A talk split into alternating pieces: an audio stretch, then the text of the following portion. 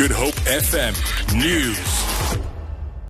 The South African National Defence Force says they are working closely with the police to investigate this morning's break-in at the military base in Khayelitsha.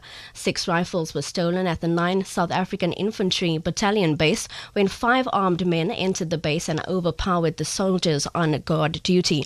They stole six R4 rifles, one magazine and 10 rounds, SANDF spokesperson Brigadier General Mafi Mgobozi.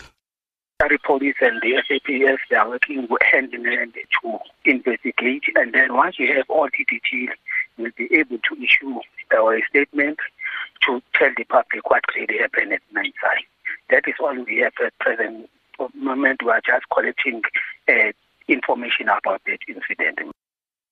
In August last year, military equipment, including assault rifles and hand grenades, was stolen from the Simonstown Naval Base. Three men were arrested.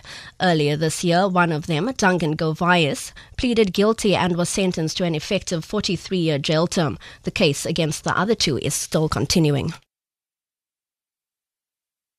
Sources privy to the bus services wage deal says that NUMSA will have to abide by the agreement that has ended the wage strike because it was signed by the majority of trade unions, including in the bargaining process. The deal for a 9% increase was signed by three unions at a hotel at OR Tambo International Airport. However, NUMSA has ratified the agreement. One source says NUMSA is in denial because it was one of only two unions that had rejected a settlement offer accepted by the other three unions involved.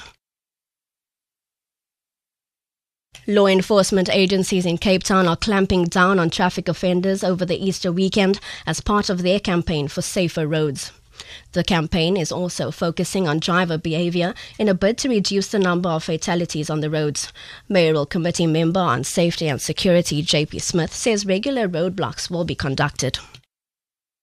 I attended one in Athlone last night. There were over 11 drunk driving arrests, two arrests for false documentation and false number plates. Also an incident with a man who was screened for alcohol, was then pulled off to be tested, and whilst the test was being conducted, ran away, leaving his vehicle and the 14-year-old child that was in the vehicle. He ended up not being drunk. Breathalyzer result wasn't positive, but he hadn't stayed around for long enough to find that out.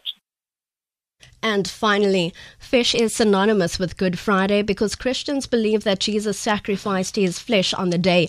Catholics refrain from eating meat. However, fish is allowed. But where does the Cape Malay speciality of pickled fish fit in? Some Catholics shed light.